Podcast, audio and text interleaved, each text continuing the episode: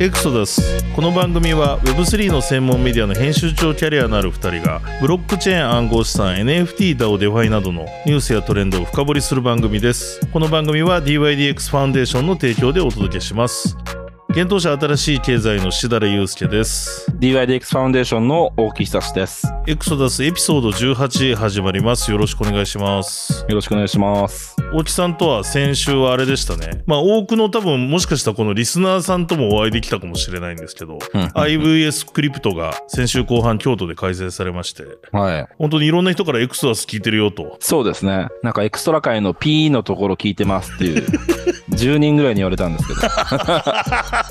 僕も3人ぐらいにおピーって入ってましたね、みたいな。いいっすね、みたいな。いやそうですよね。いいっすね、みたいなね。うん。まああれについてもうちょっと深掘りする回もやりたいななんて思ってますけれども。そうですね。 P の内容がどうこうじゃなくて、どうこうじゃなくて、まあ、DAO ってどういうものだっけみたいな、やっぱ定義のところってもしかしたら今大事な時期なのかもしれないですね。そうかもしれないですね。まだまだ補足が足りない言葉足らずのところはあったとは思うので。ちょっとね、それは改めてどっかでやりたいなと思いつつも、なんかまあ、あの、P を 入れたばかりにいろんな波紋を。はい。イでンパクトも意外大きかとった多です分あれ誰かわかんないんじゃないかなと思いますけどね。わかんないです。多分ね、皆さんが想像してる人ではないです。ないんですよね。そうそうそう。それはだから、それを言うことが意味があるのかわかんないですけ ど、こういうこと言うのが、まあそういうのが。ですし、あれ、結構複合的な理由というか、なんか単にその DAO が嫌いとかそういう話じゃなくて、あなんかそういろいろな理由が積み重なっての発言うん、うんでした。でもあとあれですね、ちょうどエクソダス使用キャンペーンをやってまして、先週まで。はい。おかげさまでもう多数のツイートいただいててちょうど IVS ともかぶったのでいろんな人がね京都行く時にエクサダスしようってハッシュタグつけてくれたりとかして、はいなんか最後最後めちゃくちゃ盛り上がってよかったなと思って本当にありがとうございました皆さんハッシュタグありがとうございました。あちらの結果は今集計これからして、そうです後ね日また発表という感じですよねツイッターかなんかでそうです。この収録の後、しだらさんと一緒に確認します。あうん、はいい、いですねいや楽しみですね誰が、はい。そうです。なんで、この放送日前には結果は出てるんじゃないかなとは思いますね。を楽しみです。じゃあ、詳しくは多分僕らのツイート、DYDX ジャパンコミュニティのツイートとかで告知すると思うので、はい。皆さんそれもお楽しみにしていければと思いますが、はい。なんか IVS1 万人超える来場者だったみたいで、まあ Web3 だけじゃないですけど、うん。すごく盛り上がってましたね。盛り上がってましたね。ヘトヘトですけどね、アラフォーには。 アラフォーにはきつかったですね。僕は、ですけど、はい。サイドイベントをあんま予定していたのに行けなかったですね。ああ、なるほど、なるほど。わ、はい、なんか疲れるんですよね12時前になるとかる、わかるよ。 なんかクラブでやってるらしいけど、あもういいや、ホテル帰りたいと思っちゃう。大体ってそうなんですよ 寝たいなってでもなんか久しぶりにいいろんな人とも話せて、まあ、エクサダスの感想を聞けたりとか、あとなんかゲスト出たいですみたいなお話とかもいっぱいいただいたんで、あそうですねね、はそいういうのもちょっと順次やっていきたいなと思いますし、ぜひぜひ大木さんもね、セッション出られてたんで、はい面白かったですよ。大木さんのセッションも聞いてましたけど、ありがとうございますなんかちょっとねカオスな感じはありましたけなどかなかカオスな感じがありましたけなど。んか自由なフリーダムな感じでしたそねうそうそうそうそう、はいあのー僕もね海外のプロジェクトと何個か商談がそれは検討者新しい経済の方の仕事なんですけど、まあちょっとまとまりそうなものがあったりとかしてもう素晴らしいですねなんか有意義だったなと思っております。サイベースありがとうございました。我々メディアパートナーです。ありがとうございましたはい。で、次は、ジャパンブロックチェーンウィークも我々サポーターなので、それ絡みのイベントで言うと、僕も登壇するんですけど、Web3BB っていうですね、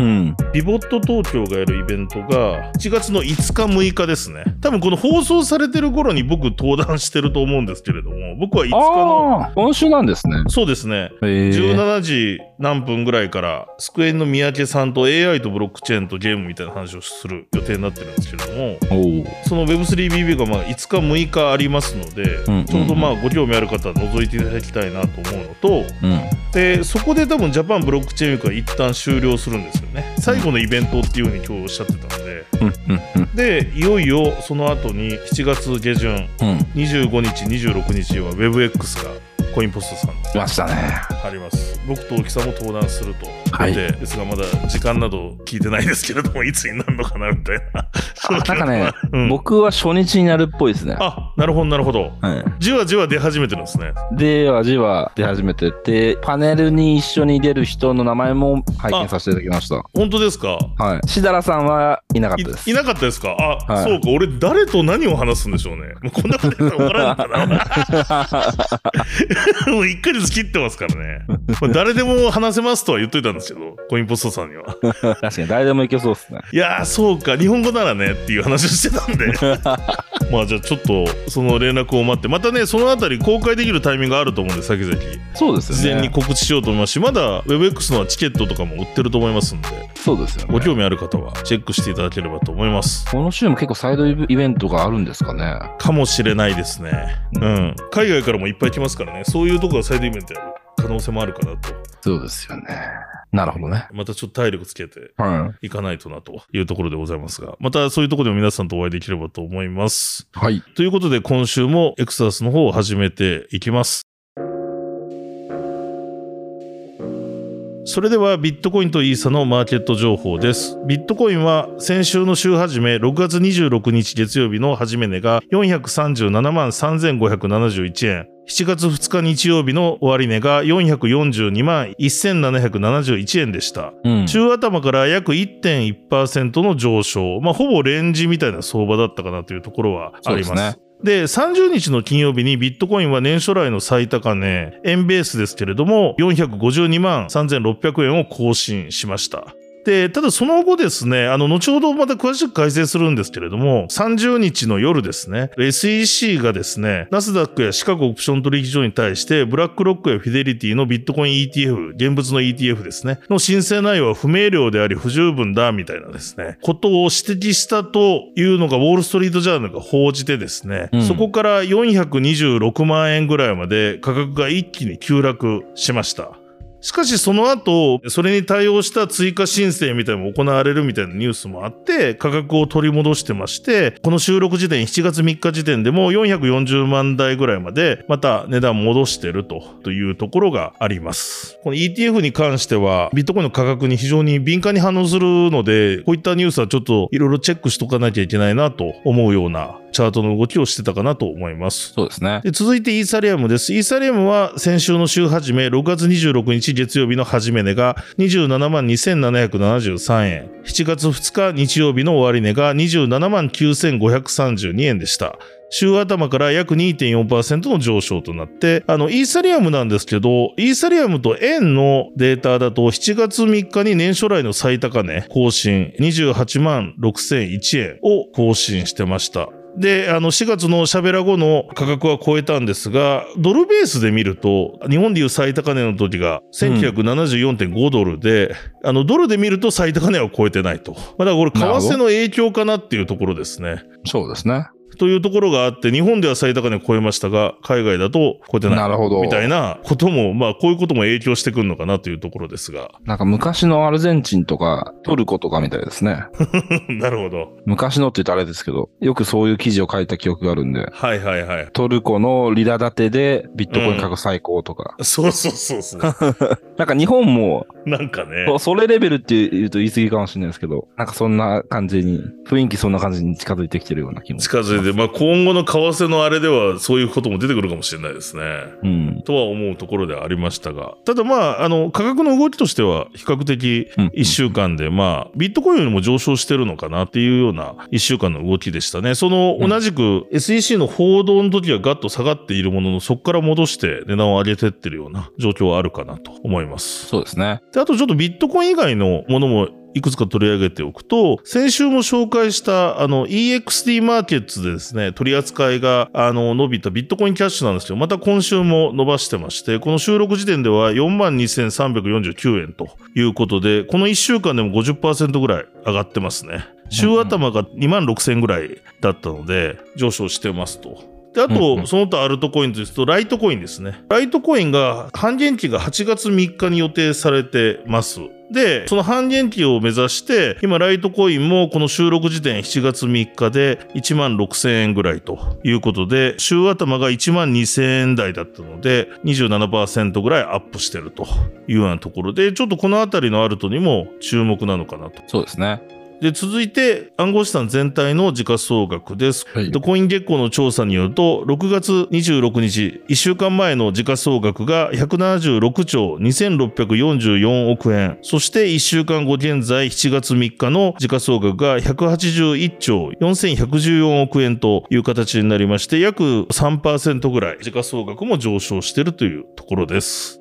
で、続いて暗号下のドミナンスです。ドミナンスは、あの、引き続きビットコインは強いんですが、ややビットコインのドミナンスはこの1週間で下がってます。26日が49.98%、そして7月2日時点では49.53%という形でした。イーサリアムが19.09%から19.27%で、やや増えている状況かなと思います。テザーは7%から6.97%ということで、ちょっとイーサのドミナンスが増えたかなという1週間の動きでした。うんはい。続いて、ビットコインの恐怖と強欲指数をご紹介します。この1週間の数字を読み上げていきます。6月26日月曜日55の楽観。27日の火曜日59の楽観。28日の水曜日62の楽観。で、6月29日の木曜日が54の中立。まあ、この時点で多分その先ほどの SEC の報道があったタイミングかなと思います。で、その後戻していて、30日金曜日が56の楽観。7月1日土曜日59の楽観。7月2日63の楽観ということで、指数としてはまあ中立に少し戻しましたが、比較的楽観な1週間ということで、また月曜日時でも62の楽観なので、投資家の前向きな姿勢というのは変わらずという状況かなと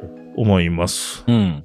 続いてグラスノードのオンチェーンデータです。ビットコインのインフローですね。このインフローデータもこの1週間ではそれほど大きな変化はありませんでした。1週間前の26日のインフローが 38,927BTC。そして現在7月2日のインフローが 27,805BTC ということで、まあここ数ヶ月のインフローの中でそんなに大きな少し上がってるかなぐらいのうん。変化ではありました。で、引き続き、まあ、グラスノードのデータなんですけど、取引所の保有しているビットコインの残高ですね。こちら、ここ最近毎週どんどん減ってきてますよと。要は残高が減ってきてるという話をしてたんですけれども、この1週間でもまた低下しておりまして、26日時点では227万 8302BTC が残高だったんですけれども、その1週間で下落してまして、226万 470BTC まで下落してます。ちなみにこの残高、2年ぐらいのチャート見てみたんですけど、この2年でも一番少ないと。いや、この2年間で一番取引所にビットコイン入ってないという状況かなというところで、まあ、そういう意味では、売りよりもやっぱり買いの方が期待できるのかなとという数字でした。うん。うんまあ、ドミナンスも引き続き高いですしね、ビットコインの。そうですね。うん。なんかマイケル・セーラーも買いましてましたよね。買いましてくらかま忘れまししたたねけど。はい。はいそうなんですよね。まあ、ビットコインを買いまくる企業。はい。んマイクロストラテジーの マイケルセーラー買うというニュースもありましたね。はい。まあ、そういうところで、どうなんでしょうね。こっからまあ、アルトに行くのかみたいなのはちょっとよよく読めないですけれども、ビットコインに関しては、なんかこう、いろんな報道されてますが、ちょっとだから ETF、現物 ETF の承認がに関する報道みたいなのが、まあこれからもいろいろ出てくると思うので、なんかちょっと不安感もあるものの、非常にポジティブに動いてるような気はしてます。うんうんうんということで、大木さん、今週のマーケットで何か補足ありますでしょうかそうですね。先週もお伝えしたんですけど、やっぱブルーチップの NFT の下落が止まらないっていうところですかね。はいはいはい。で、まあ、あの、いろいろ各ブルーチップ NFT 事情は違うんでしょうけど、今週は小豆ですかはい。結構下がったんですよね。さっき調べたら6イーサぐらいまでおフロアプライスが下がってますね。これはかなり急激な。急激に下がってると思います。だからここそう2、です3日でガッと下落。これは、あれですか新しい NFT シリーズのエレメンタルズのセールをめぐる、まあ、混乱っていうことのようですけど。混乱だったり炎上みたいなのがあったっぽいですね。まあこれは SNS 上でも結構言われてるんですけれども、なんか、うん。あの、そのコレクションが似てた、今までのもと似てたり、うんうんうん、うん。そもそもそれ買ってる人も OG というかその初期メンバーとかがうんうんうんそのリスト持ってて買ってたりしたんですけれどもうんうん。まあぶっちゃけざっくり言うとちょっと僕もすごい調べられてるわけじゃないですけどその期待してた新シリーズがはい。なんかあんまりクオリティ高くなかったっていう話だと思うんですよ。うしかもなんか前のと似てんじゃんみたいなデザインのものもあったりして。はいはいはい。なんかやっつけ感みたいなのが出ちゃったのかなと。まあ、やっつけでやってないかもしれないですけど、うんうんうん。それで実際の小豆の本体の方も売られ、はいはいはいはい。で、だからこれ2イーサで売ってたんですよ。多分そのエレメンツも。うんうんでそれも今またいろいろ調べるとその NISA 割ってるみたいですね初期のだからそのホホワイトリスト価格を割ってるっぽいのでなるほどですね。でそれを受けてあずきのメンバーたちがまあ謝罪するような形になってなんかアニメ化予定してるんだよとかうん。あのエアドロップしますよとはいはいはいは他のものやろうとするよってことでこうちょっと挽回に焦ってたみたいですけどねい。おお。ちょっとだから失望売りが出ちゃったんですか出ちゃね。ったと思われますねで、それ、小豆のその売りが波及してかどうかわからないですけど、えクリプトパンクスとか、ボードエイプヨットクラブ、ベーシックスね、とかもね、10%以上は下がってますよね。下がってますだからそもそもまずその小豆関係なくとも先週もちょっと下がってるよねって話してたんですけど話しましたね。これ、ベイシー30イーサなんですね、今。これ、確かに目を疑う低さですね。そうだよね僕僕でも手が届きそうな。なるほど、なるほいやど。まあ昔のもちろん高いですけど30イーサーってとはいえ昔の値段に比べたらだって100とか普通に超えてましたよね。そうそう昔そうそうだと思います、いだから1あらら週間でも18%ぐらい落ちてんのかななんかあのいそろうんですよねなアナリティクスみたいなの見てるとうんうんううんん。そうですよね。そう。で、前回もなんかその理由について、ね、ブラーのはいはいはい、ブレンドの影響だとか、うんまあ、あの、説明はしましたと。で、まあ、やっぱりそのブラの性説、うんもちろんこの小豆の影響とか、それぞれのトークンの特別な事情とかもあると思いますし、うんまあ、いろいろあると思うんですけど、あの、やっぱ、ブラがあることで、あの、新しい NFT マーケットプレイスですね。うんブラがあることで、トレードをするインセンティブが増えたと。で今までベイシー持ってたら、おそらくガチ保しようと思いませんそうですね少なくとも1枚しか持ってない人はそうでしょうね、そうじゃないですとユよねーティリティとかいろいろイベント行けたりとかしないもんねそうそう、そうそうそうそうそう。けど、ブラっていう、まあ、流動性があるそのトレードのプラットフォームみたいな NFT ののができて、すぐ買い手がつくとか、まあた、それを担保にしてお金を借りれるとか、うんまあ、逆のこともできるとか、まあ、あとね、そのブラで取引すれば、まあ、ベーシーといえど取引すれば、ブラトークンがもらえるみたいな、なんかそういうインセンティブがあると、確かにベーシーであっても、そのトレードしたいインセンティブっていうのは増えるイメージはありますよね。はいはいそうなんで結構その、ブルーチップ NFT の保有者の間でも、ブラーのせいだっていう人は少なくないらしいですね。で、多分、、うんはい。で、今後、おそらく注目なのが、このブラーはいつまで続くのか。うんブラー売るやつと、まあ一応言っておきましょうか。これがいつまで続くのかっていう話ですけど、その、メサーリから面白いレポートが出てまして、はいはいはいやっぱね、ブラーのインセンティブストラクチャーって、ユニークで素晴らしいというレポートなんです。うんうんうんで、それ簡単に言うと、エアドロップって、ね、いろんなプロジェクトやってますけど、ブラーって、ロイヤリティを高めるやり方で、しかも、一回限りのエアドロップで終わらせないような仕組み作りができてるっていううんところらしいんですよね。うんうんまあ、ちょっと説明しますと、ブラーって、これまで2回のエアドロップシーズンっていうのがあって、はい1回目は、ブラーがデビューした10月から2月中旬ですね。今年2月中旬のトークンローンチまで続いて、この時は NFT コレクションの出品とか入札を活発に行うことで報酬ポイントを獲得していたと。で、今は2回目のエアドロップシーズンですと。なるほどそうで、ここに加えられたのが、その先ほどのブレンドで、まあ、NFT 貸し出しを、うんまあ、積極的にやると、ポイントが増えるみたいなのが足されたということで、で、この獲得ポイントっていうのを、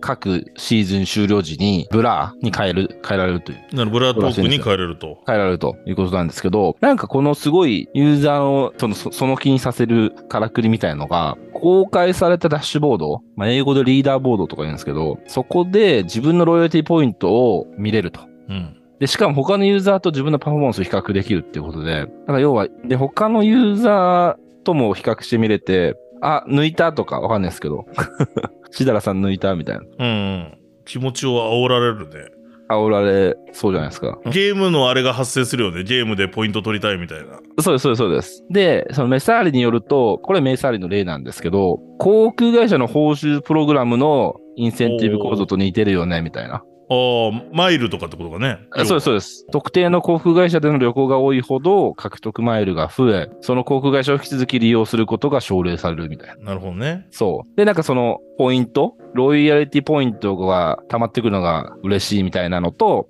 エアドロップのシーズンというのが複数回あるというのが結構そのユニークで、まあ継続性、持続性があるんじゃないかっていう話なんですよね。うん。結構これまでも、まあ今でも、まあユニスアップにしろ、もうそれ今の進行をディファイにしろ、エアドロップってみんなややってると思うんですけど、そうね。エアドロップってその、エアドロップするまではいいんですよ。みんなその、例えばツイッターフォローしてくれるし、エンゲージメント、ドロップするまでは高く高まるんですよ。うん。エアドロップした後にガクーンと下がったりするっていうのが、うんうんみんな売るじゃないですか。はいはい。 のが結構その課題だったと思うんですけど、結構そのユーザーのリテンションっていうんですかね。そういうのでうまくいってるみたいですね、ブラーの方は。なるほど。なんで要は仮にそのブラーのこのトレード、NFT as a trading、NFT as a trade がそのブラーが作ったら流れだとすると、結構そのブルーチップに逆風の流れっていうのは続くんじゃないかなっていうふうに見ることができると思われます。結局、前回のエアドロップの時もガッて落ちた、そう、ブラーファーミングの影響あったと思うんですけど、まあ今回の小豆の話っていうのはそれではないんですけれども、そうじゃないですけど、小豆は。まあ、ちょっと独特のね。ねまあもちろん特有な事情もあると思うんですよ。その、ただ、うんちょっと絵が似てるとかね。でも結局そのまあブラーがもたらしたのは結構うん NFT の FT 化というかその、うん。 FT というかまあ仮想通貨化って言った方が分かりやすいかもしれないですね NFT のあそうです。仮想通貨そうです。草そうコイです。ン化みたいのを促してるのでそう、ガチ法を崩しにかかってますよね、これ。簡そ単うにだよ言うと。ねだから要は流動性を持たせた方が、まあうんだから本来 NFT に足りない流動性をもたらしてるというポジティブなと切り取り方もできるけれどもそうですね。でもそもそもなんかこう比較的売りづらいからこそそのなんかなんでしょうアート絵画っぽい要素も小豆なんかもそういう要素で売ってたわけじゃないですかうん。アートだっつって、うんだからなんかその要素を崩したからこそ下がるしこういう時にやっぱり相場が動いちゃって要はなんとなく今回分かったのがこれは関連性分かんないんですけど小豆みたいな大きなブルーチップ1個が崩れると理由はよく分かんないけど他のブルーチップにも影響がある可能性があると見えたと思うんですよ今回。うん。これってやっぱり NFT の仮想通貨化が進んでると見れてもいいのかなと、要はそうですここねでまたクジラとかトレーダーたちが盛んに動くってことですよね結局そうだと思いますね。だからそれが今まで NFT のいろんなプロジェクトが個別で作ってきたナラティブとなんかぶつかることもあるんだろうなってなんか聞いてて思いましたよなんか連動性がもしかしたら、このブランによって生まれつつあるのかもし生まれない。れつつあるかもしれない、うん。まあそれこそビットコインがガクッと下がれば他のアルトも下がるじゃないですかうん。うん。なんかそんなようなことが本来のなんかそれぞれの NFT がやってることだとかあんまり関係ないような気がするんだけどうんうんうんうん。つながってるようなねそうなんですよね。なんか結構、ブラって、す結ごい構っすね DYDX 内でも話題になるんですけど、うん。まあ、当然 DYDX はトレーデー、トレードと名の付くものは、まあ、何でも注目するね、うんうんうんうんってことありますけど、まあ、NFT でも注目してるっていうのは、そのブラーの新しさというか、うん。うん、新しい風やっぱ吹き込んでると思いますよ。いや、だって、オープンシーなんか崩せんのっていう雰囲気を一気に変えましたからね。はいまさに。そうなんですよ。本当に、でも僕もまだ全然ブラは勉強不足なんで、もし聞いてる方で、俺ブラは多分日本一詳しいよっていう人いたら、ゲストに出て教えてほしいですね。マジで。教えてほしいですね誰なんだろう、一それは番ブラ詳しいの。そうですね。うでこん、こら辺の今言ったような話、はいはいはい。まあ、あとブレンドの凄さとか、そこら辺についても教えてほしいですよね。そう。ただなんかこうの、いわゆる NFT マーケットにとっては引き続き厳しいニュースが続いてますね。そういう意味では。今回の小豆の件なんかも含めて。そうですね。まあ、前回も言ったかもしれないですけど、本当スタンスを変えるべき時期になってうるんのかもしれないですそうね。ね例えばユーティリティをじゃあどう追加しようとかっていう切り口ってのは、もしかしたらもう古いのかもしれないですよね。そうね。だからもっと本当はもうこうなってきたらディファイっぽくいった方がいいのかもね。なんかインセンティブも。まあそれがまた今度は証券問題とか絡んできちゃうんだけど。ね、それどうするんですかね。そうややこしいですよ。だ って、ベイシーだって結局エイプコイン出しちゃってて、ななんかそこら辺辺ちょっとふわーっとしてるじゃないですか。怖いじゃないですか。でもそっちの方向に向かっていかないとダメなのか。どうなんだろう。もちろん、クリプトでも起こり得ることなんですけど、なんかやっぱりその、絵があったりとか、初めにストーリーとか、ロードマップとかなん、いわゆるトークンセールとはいえ、NFT と FT って違う形で行われたものだから、複雑で、コミュニティが強いじゃないですか、全部が。うんうんうん。てか、コミュニティに入るインセンティブみたい、えチケットみたいにしちゃってるところもあるから、うんうんうんなんか普通のファンジブル、変な草コインのファンジブルトークンのコミュニティより混乱が起きやすそうな気もするしね。うん。そうですよ期ね。待値とかもバラバラだろうし。確かに確かに。どうなんでしょうね、世界的な盛り上がり。なんか日本で言うとなんか NFT のイベントとかいっぱいあって、なんか盛り上がってんのかなって思う気もしなくはないですけど、うん。ちょっとここら辺の話と切り離されてるような感じもしなくはないですね。そうですよね。まさに絆文化って日本、まだね、まだまだ 根強いところは根強そうじゃないですか。ね。だし僕行かなかったですよ。なんか大阪でも NFT のなんかでっかいイベントみたいなのあったんですよね。なんかあったらしいですね。IBS 京都の直後ですよね。そう、直後直後。土曜日とかですかね、あれそはう。、土日だった土と思います。ねはい。僕の知り合いも言ってましたけど。え。今だから、すごい嫌な言い方すると、な、うん何がテーマになるんですかね、本当に。このブラとかじゃないとすると。いや、だから、単純にいろんなプロジェクトが、あこれごめんなさい、行ってないんで、なんか SNS で画像を見たりした感じですけど、の勝手な、あの、間違ってるかもしれない解釈ですけど、いや、うちこんなイケてるグッズとか、 イラスト可愛いでしょ、みたいなことが話題を、うんいろんな人でこう、なんか見せ合ってるっていうように感じてしまう。うんうんだからある意味遅れてるのかそれとも世界とまた日本のなんとなく日本の NFT コミュニティと世界のコミュニティってなんかちょっと乖離してるのかうん。うん。ちょっといろんな思いが巡ってます ねそんな感じで感じるだからいろんな知らないプロジェクトが僕もたくさんあってなるほど。いろんなデザインの画像と紐づいた NFT が多分販売されてたりうんうん、うん。なんかそれ。れこそホワイトリスト配りますよとか設楽さうんんうんホワイトリストもらってくださいとかそういう話もいっぱい来るんですけどうん、だからいまいち分かってないんですうん。ちょっと掘り下げる。まあちょっとそこら辺だから勉強したいなと思ってるんですけど、ただなんかちょっと、そうですね。なんかこうビッ、まあ極端に言うとビットコイナーの人と NFT の人と全然交わってない気がするじゃないですか。なんか。はい。 あーやってないんじゃないですかね。交わってないですよね。だからなんか独自のやっぱり NFT カルチャーみたいなのが出来上がってる気がして、それがいい悪いって言ってるわけじゃなくて、なんか日本独特な雰囲気になってるなっていう。そうですよだかね。らもうちょっとのぞ、次なんかそういうカンファレンスではいろいろ逆にブース回ってみようかななんて今話してて思いました。うん。知らなすぎるんで、でもなんか派手ななんかコスプレしてる人がいたり して、どういう、どういう感じでやってんのかなまあゲーミファイなのかなとか、いろいろわかんないです そうね。まあ、ゲームは確かにね、そう日本強いですよね。ゲーム内のと NFT ってことですよね、アイテムとかを NFT 化してって話そですよう。ねで、。それはいろいろこれからも出てくるし、僕は結構一個の、まあ、ゲーミファイっていうところではいいと思うんですけど、うんうんうん。ただなんかああいうふうに大阪でもガーッとイベントが、なんかコミケみたいな雰囲気でやってるっていうのは、うん。なんかもうちょっと掘り下げたいなと思わせるきっかけになりましたね。はい。はい。ということで NFT もちょっといろいろ話していきましょう、これ。そうですね。まはあ、いだから世界的には転換点的な気もするけど、さて日本はっていう感じですよね。これ大前提批判してるわけじゃなくてなんかちょっとでも違う雰囲気で動いてる感じはするなっていうトレンドとして。そうですね。それをちょっと僕も、この多分、あの Web3BB とかで NFT のブースとか結構あると思うんで、今週のそれで一回のぞ、全部回ってみます、ちょっと。NFT を教えてくださいっつって。またその感想は次回なりに。はいははいい。。はい。教えてくだとさい思ますが。まあ、そうですね。今回、大木さんに、ちょっとその NFT の、小豆の件プラス、ブルーチップ NFT の下落についてお話しいただきました。はい。はい。それでは番組スポンサーのご紹介です。この番組は DYDX ファウンデーションの提供でお送りします。DYDX ファウンデーションは世界最大級の分散型取引所 DYDX の DAO を盛り上げるために作られた非営利団体です。トレーダーはもちろんエンジニアやデリゲートなど DYDX の DAO に参加する様々なステークホルダーの活動をあらゆる側面からサポートしています。今年秋予定の V4、DYDX のコスモス以降など最新情報について DYDX 日本コミュニティがノートやツイッターで情報発信していますので、この番組の概要欄にそれぞれリンクを載せてます。よろしければ皆さんノートとかツイッターですね、フォローしていただいて情報の方をキャッチいただければと思います。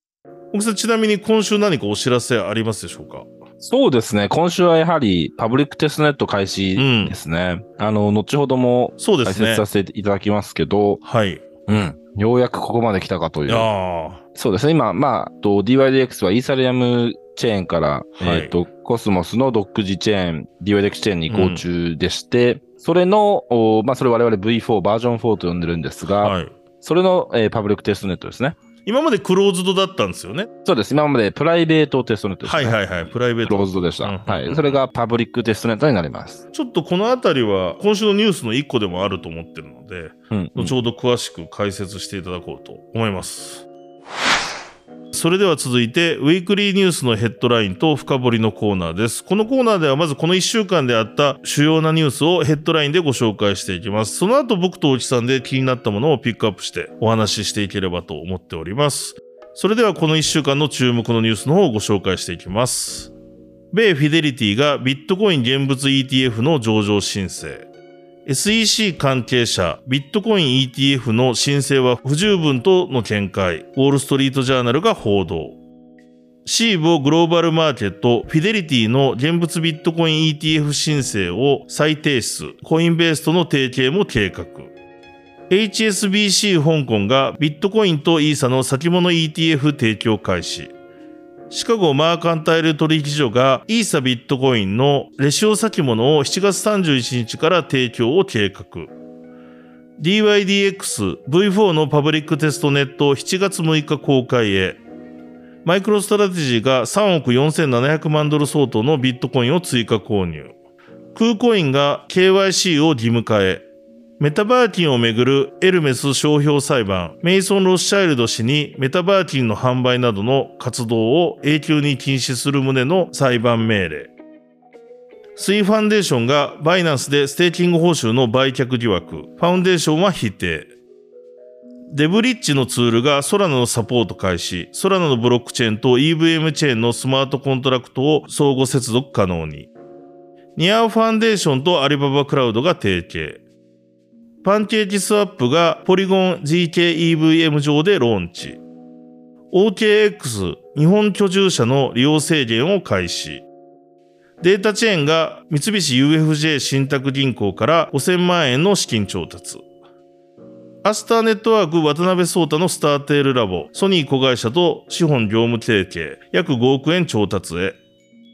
アニモカブランズジャパン、グリフィン、ホンダとコラボ発表、モータースポーツファンの体験工場を目指す。ジバングコイン発行の三井物産デジタルコモディティーズ、ジバングコインシルバーとジバングコインプラチナ発行へ。SBIVC トレードに柴犬大コスモスが上場。ビットフライヤーザ・サンドボックスの取り扱い開始。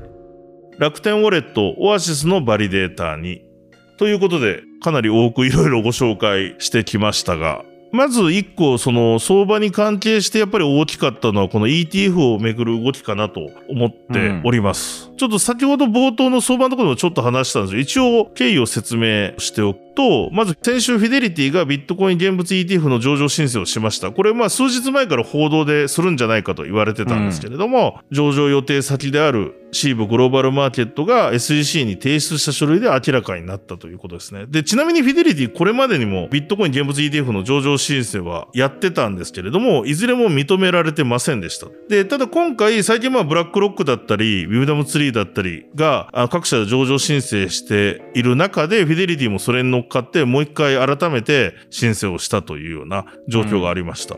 で、それで実はビットコインガッと上がったんですけど、その後、ウォール・ストリート・ジャーナルが、ナスダックとシーボに対して、ブラックロックやフィデリティなどが最近提出した現物型のビットコイン ETF の申請書類が、まあ、包括的ではなかった。その申請内容は十分じゃなかったみたいなことを話しているというのを、ウォール・ストリート・ジャーナルが、まあ、関係者の取材として報道しました。ちなみにこれ、承認を非承認だっていう話ではないですね。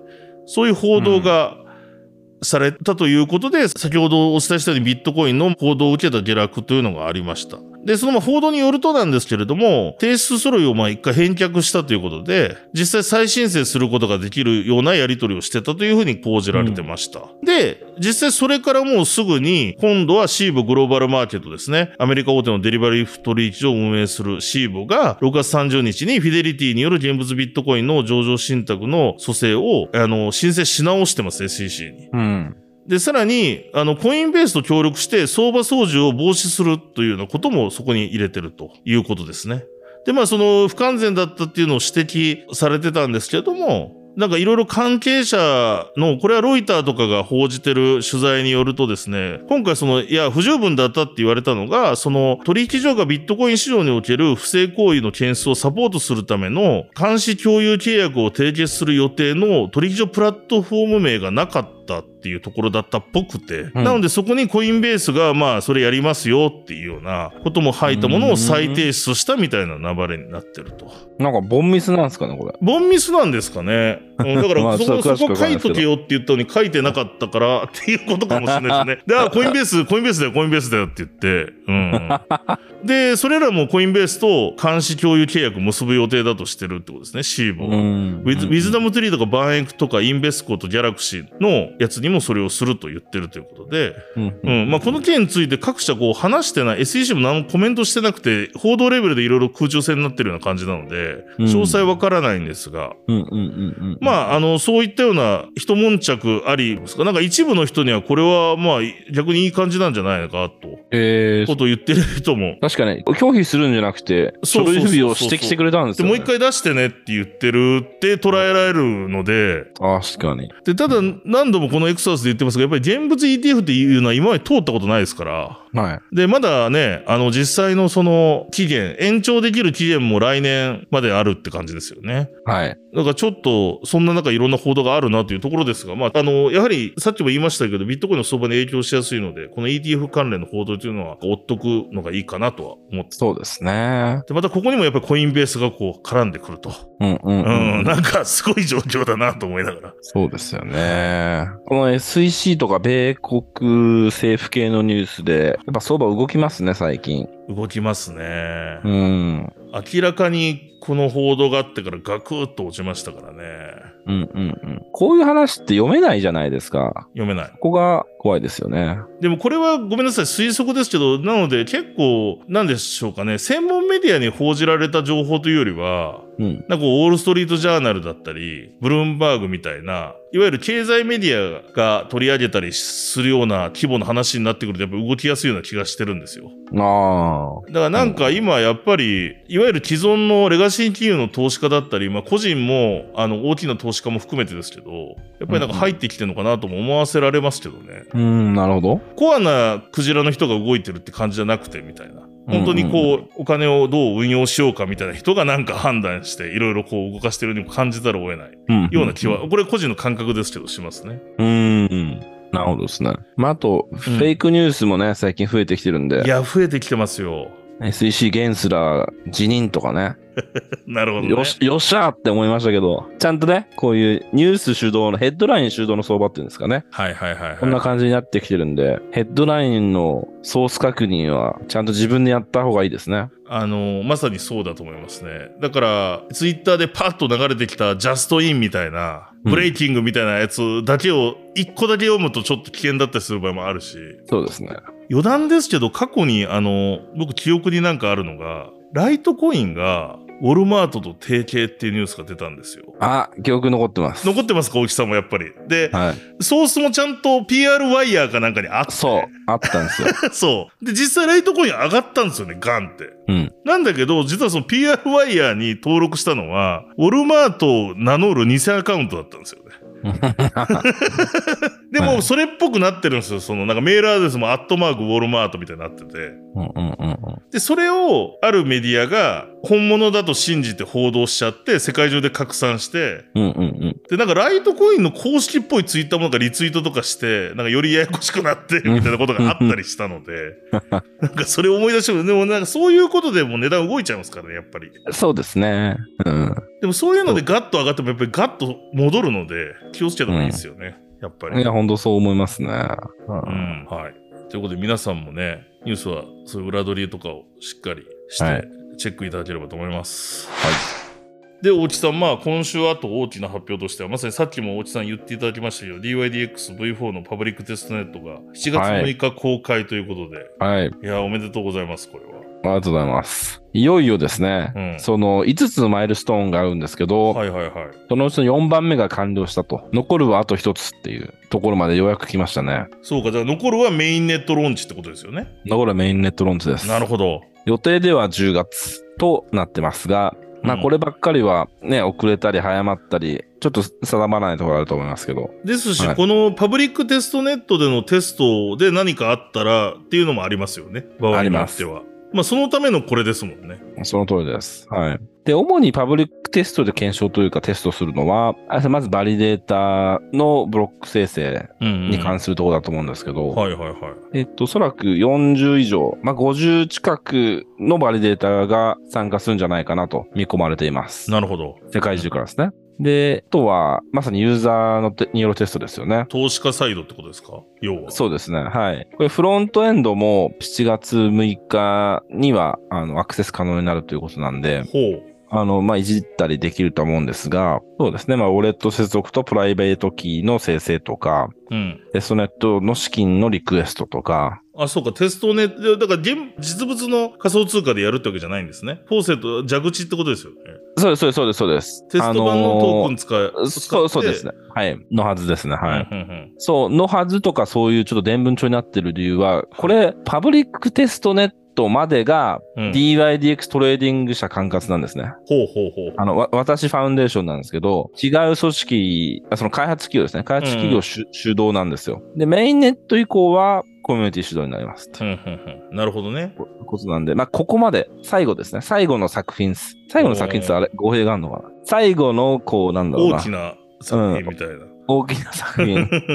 コントロールできる作品という意味では最後ですね。DYDX トレーディング社トレーディング社が。でもちょっとすみません、途中で遮っちゃいましたけど、あといろいろな取引板の確認とか、ああ、そうです、そうです。取引端の確認とか、各種チャートの確認とか、まあ、成り行き注文、差し値注文、おう注文キャンセル、注文履歴、取引履歴の確認、ポジションの確認、アカウント情報の確認、過去のとポジションの損益とか、うんうん過去の資産の確認とか、そういうことが可能になるっていうことですね。おうそうですね。それで、ポイントとしましては、うん。たくさんあるんですが、うん。まずあれですかね、このミントスキャンっていうコスモステーションが出しているはいはいダッシュボードに行っていただくと、すでにこのバリデータが47、45か、45社ぐらい掲載されてます。うんうんうんうん。これリンク貼っときますね。ぜひぜミンひ。トスキャン。はい。はい。で、まあ、名前見ていただければわかると思うんですけど、は結構その Google クラウドっていう結構大手のところとかも入おー入っててくれたりするんですよねい。。これあの Google さんなんで。あの Google さんですね。はい。おおすごい。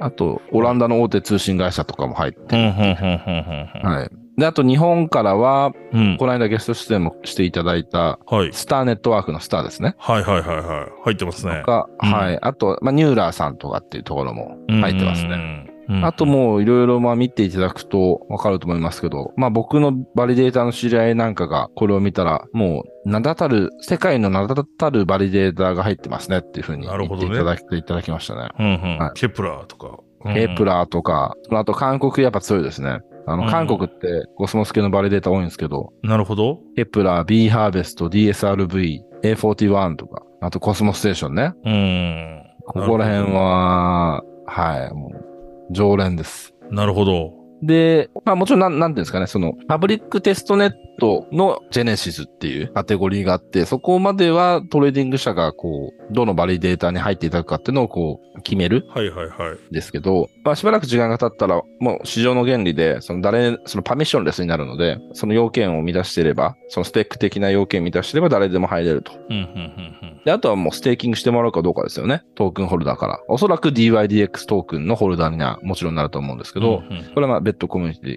コミュニティ投票で決まることなので、なるほどね。はいうんうんまああとどんだけステーキングしてもらうかで、まあバリデーターのランキングっていうのが決まってきますね。で、はい。まあバリデーターに関してはそんな感じなんですけど、うん。そうですね。あとやっぱりその V4 の注目っていうのは、以前もちょっと話した分散型フロントエンドっていうところですかね。はいはいこれは気になるんですよね、めっちゃ。今 V3 じゃないですか。はい。 V3 のフロントエンドを運営してるのは、オペレーションしてるのは DYDX トレーディング社1社ですと。で、まあドメインも1つしかないですよね。だからこ、ここっていうとこありますよね。はい DYDX、は V3 いはここっていうね。こうっていうところがあるじゃないですか。うんで、ローカリゼーションって言っても各国の翻訳が書かれてるぐらいじゃないですか。そうですね。で、まあ、基本的にはみんなそこのドメインに行って取引をするということなんですけど、V4 で、その DYDX トレーディング社が、うんフロントエンドのコードですね、うんをオープンソースにしますと。うん。なので、理論上誰でもフロントエンド作れるんですよ、DYDX の。自分のドメインを使って。なるほどね。自分のウェブサーバー借りて、フロントを置けるってことだ。うそうです。んなので、各国で異なるフロントエンドが誕生する可能性もありますよね。うん。うん。 V3 の翻訳版とは違う、そはのい本当の意味でのロ,、ロローカライズ版のフロントエンドと言いましょうか。例えば日本だったら、日本の規制に仮に合わせて、あの、フロントエンドを作りますと。例えばビットコインとイーサしか取引できないで、レバレッジ2倍までですっていう。ああ、なるほどね。けど裏で動いてるプロトコルは DYDX ですみたいな。うーん。そういっったものが作れるようになる可能性はありますということですね。へえ、これだからちょっと僕もね、前から話聞いてたと思うんですけど、ちょっと実際こう、ローンチしてみて、並べてみてみね、見ないとなんか実感がまだできないんですけれども、うん。なんか面白いですよね。その、そういう風にいろんなものができるみたいな状あの、大元のこれだよっていうのはあるんですかその、いわゆる今の DYDX ドメインに置かれる。えっ、とね、それは大変良い質問で、それ気になる。今の URL あるわけじゃないですか。それメインのはい。フロントエンドですよね。そうそうそうそう。メインとはってなるかもしれないですね。 なるほどね。だかはら、別に今のドメインが消え、それはそれで、一企業 DYDX トレーディング社っていうところがやってるフロントエンドになるってことなるいや、えっとね、DYDX トレーディング社は一切フロントエンドかからない。あ、なくなるんです関よわらないんだ。うん。はい。なんで、ちょっと、あの、複雑なんですけど、その、先日予算を取ったオペレーションサブダオが、ほう。今、フロントエンドのベンダーを探してるんですよ。ほで、そのベンダーがう。うん。メインのを作る、いわゆるメインの、鍵括弧メインのはいはいはいフロントエンドをまずは作ると思います。なるほどね。もうだからだ、まあ、言ってみれば DAO 運営のフロントエンドうですんね。うんうんうんうん DAO のお金を使って運営するっていうことですね。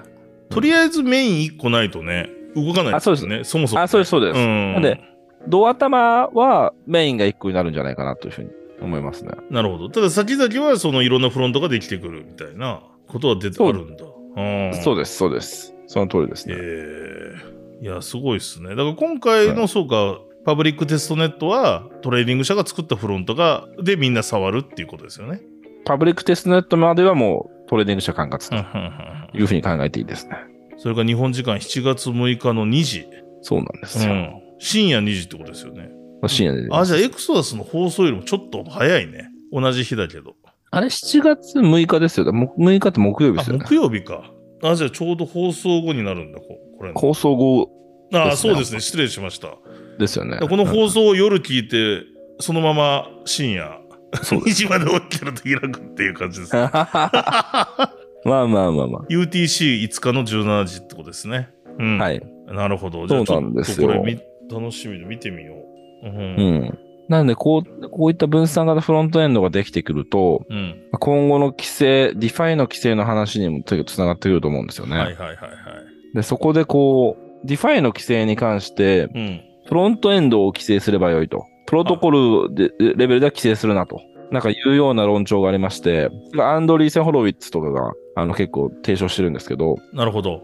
Web2 のインターネットではこれがうまくいったと。うーん。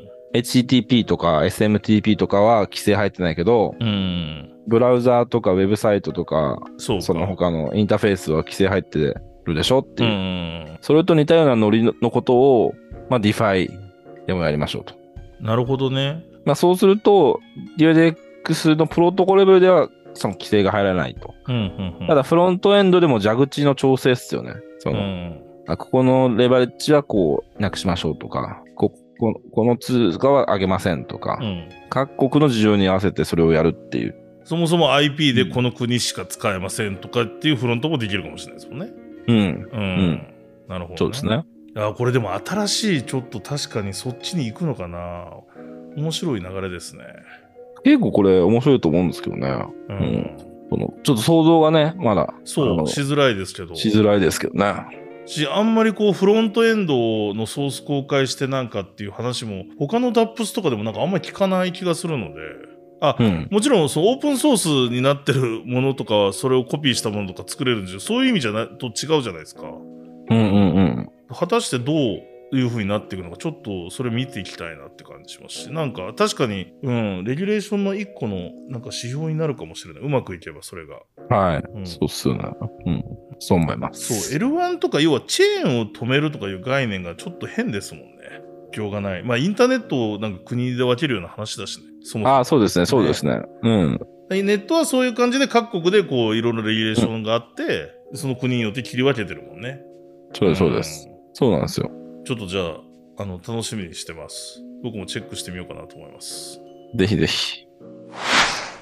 そして他にはちょっと気になったニュースとしては、前回実は大木さんとこれ毎回月曜日撮ってるじゃないですか。はい先週の月曜日ちょっと収録後に SNS を日本でも騒がせたのが、OKX が日本居住者の利用制限をスタートしたということで、6月26日の20時頃 OKX ユーザーがツイッターで報告して明らかになったと。日本国内から OKX のサイトに確認したところ、OKX の製品はお住まいの地域では利用できませんと。まあ、IP 制限かかったみたいなことですかね。う。うんん。で、なんかそれの制限によって結局引き出せないみたいな状況もあったりして、という状況でして、結構、なんとなくですが、その、バイナンスが日本でもサービス終了、バイナンスグローバルの、っていうのはがい発表されてから、なんか OKX を、次は OKX だ、みたいな、なんか流れみたいなのをなんか言ってるインフルエンサーとか結構いたなっていう印象があるんですけど、うん。そんな OKX がいきなりこう利用制限いきなりすぎですよね、これは。しかも告知ないですよね。公式発表前にいきなりなんか使い、ログインできないみたいになったってことですよね。うん。猶予期間ないですよね、これ。期間なくて、まあ、そのこれ後はちなょんっかとに、こうん日本の担当がどうこうしてるとか、なんかいろいろ見見たりはしましたけど、うん、うん、うん。なるほど。どうなってるのかねっていうところですよね。そうですなんね、かこ他れのとはこで。も確かにおじさん言う通り、あの、こういうふうに日本でやっぱりそもそもライセンスないから、みたいな話ってあるんですけど、うん。結構この急さはすごいな。こ何れ急が、すぎでしょ何があったのかなっていう、う。うん。気になる、めちゃくちゃ。そうですよね。でしかもなんかこう別に日本でまあ警告出てないからいいって意味じゃないんですけど警告がなんか貯金出たとかそういうのもなかったじゃないですか。うん。ただまあこれがちょっとまあ何度もいろいろ言ってますけどやっぱり海外取引所を使うリスクのリスクというか怖さかなとは改めて思いましたね。そうですよね。今回のように事前告知なくもう出せないみたいな話もうんうん。怖いですよね。その後の対応もあるかもしれないんですけれどもいやいや、ちょっと生きた心地しないんじゃないですかね。来た心地しないっすよね。僕だったら嫌ですね。嫌ですよねまあもちろん入れてる金額にもよりますけど。でもまあなんか結構やっぱり大きく入れてる人もいたとは思うのでうんうんうん。こういう撤退の仕方っていうのはなかなか衝撃的だったなと思いますしそうですね。一応個人的にはこれに関してもう一個注意喚起したいのがなんとなくじゃあ OKX ダメになったから他の海外取引所にトークンを移しましょうみたいに言ってる人もなんか散見されたんですけどうん。で、〇〇は大丈夫だようなことは聞いてるみたいな話をしながらうん。言ってるんですよ。そのね、日本担当みたいなのが一応いるかもしれないんですけど、その人が大丈夫だって言って、本当に大丈夫の保証なんかどこにもないし。そうですね。だかないですら、ねあの、やっぱり、今特に大きなお金とかをなんか海外取引所で触ってて、どうしようかなって言ってる人は、いろんなそういう情報に惑わされずに、うん。あの、資産を動かした方がいいかなと。結構その他の取引所名が上がってるのをめっちゃネットで見るんですよ。うん。で、ここは大丈夫だとか言ってる人もいたりして、いや、それ何の保証あんのみたいな。確かに。 そうなんですよねジャパン、もう CEO レベルじゃない人が言ってたりするわけで、ジャパンコミュニティマネージャーレベルが言っててなんか何の説得力もないなと思うし。なんねか CEO でもね、そ SBF なんてね、う。その、そうでこすよ。う崩壊直前、なんか俺たち一番規制されてるとかなんか言っ言てっましたてよねましたからね。だから、本当にまあ、セックスの怖さっていうか、そういうのもありますし、さらに日本だと。だからまあ、個人的には日本にちゃんとそのトークンが、チェーンも含めてあるものは、まあ日本の取引所には動かしとくのが安全だし、それ以外はハードウェアウォレットとかに移しとくっていうのが、うん。まあまずはいいんじゃないかなとは思いますけどね。うんうんで、やっぱり未登録の取引所に置くっていうリスクは多分 OTX が違うとこに置いても変わんないよね、みたいな。だからまあ今回ニュースで空港員もあったじゃないですか。うん。空港やりま空した港ね員も。KYC をやるっていうニュースが出てたんですよね。義義務化にすると。で7月15日から実施予定っていうのが。で、新規口座開設には KYC が必須になると。で、既存ユーザーは15日までに KYC 完了しなければ一部サービスが利用できなくなるとうんいうふうなことも発表されてますと。なので、ちょっとそういう意味合いでも、まあ、ここら辺はいろんな情報に惑わされず、ちゃんとその規制とかを理解して、国内取引所かもしくはもうウォレットなのかなと、僕は思ってます。まあでもこういうことのためにもこう国内でもやっぱりリスティング増やしてほしいですけどね、やっぱり。そうですね。また結局これでなんちゃらに行っちゃって、そこでまた同じことが半年後に起こるみたいなこと普通に想像できちゃうので。 そうなんですよね。あと、海外取引所って確かに選択肢がね、少なくなってきてますけど、うん。また増えるかもしれないですからね。その、そうですね。あいろいろ誕生して。いや、今いろいろやっぱり誕生してますよ。はい。なんか日本人のタレント使ってるやつとかもあるじゃないですか、 なんか。ありますね。ね ありますね。うん、ありますよ。うん。そうなんですよ。なんで、ここら辺ね、注意すべきところですね。僕のリンクトインにも連絡来ますからね。どういうですかプロモーションしてくださいみたいな。いや、どうですかって。働き仕事、働きませ仕んか事仕事 が。デリバティブ取引所、今度立ち上げるんですけど、日本の市場大事なんだよって話とか。 そうですよね、僕はどっちかといえば、ハイアリングというよりは、PR 案件がめっちゃ来ますね。 アフィリエイト案件が。うん。で、特にこういうなんかどっかが使えなくなったっていうタイミングでめっちゃ増える印象がありますね。なるほどっすうね。ん。まあもちろんやんないですけど。あだから、こういうのはいたちごっこなんじゃないですかね、もしかしたら。まあね。うん。ただやっぱりそういうリスクがあるってことは、すごく認識しておくべきかなとは思いました。そうですね。はい。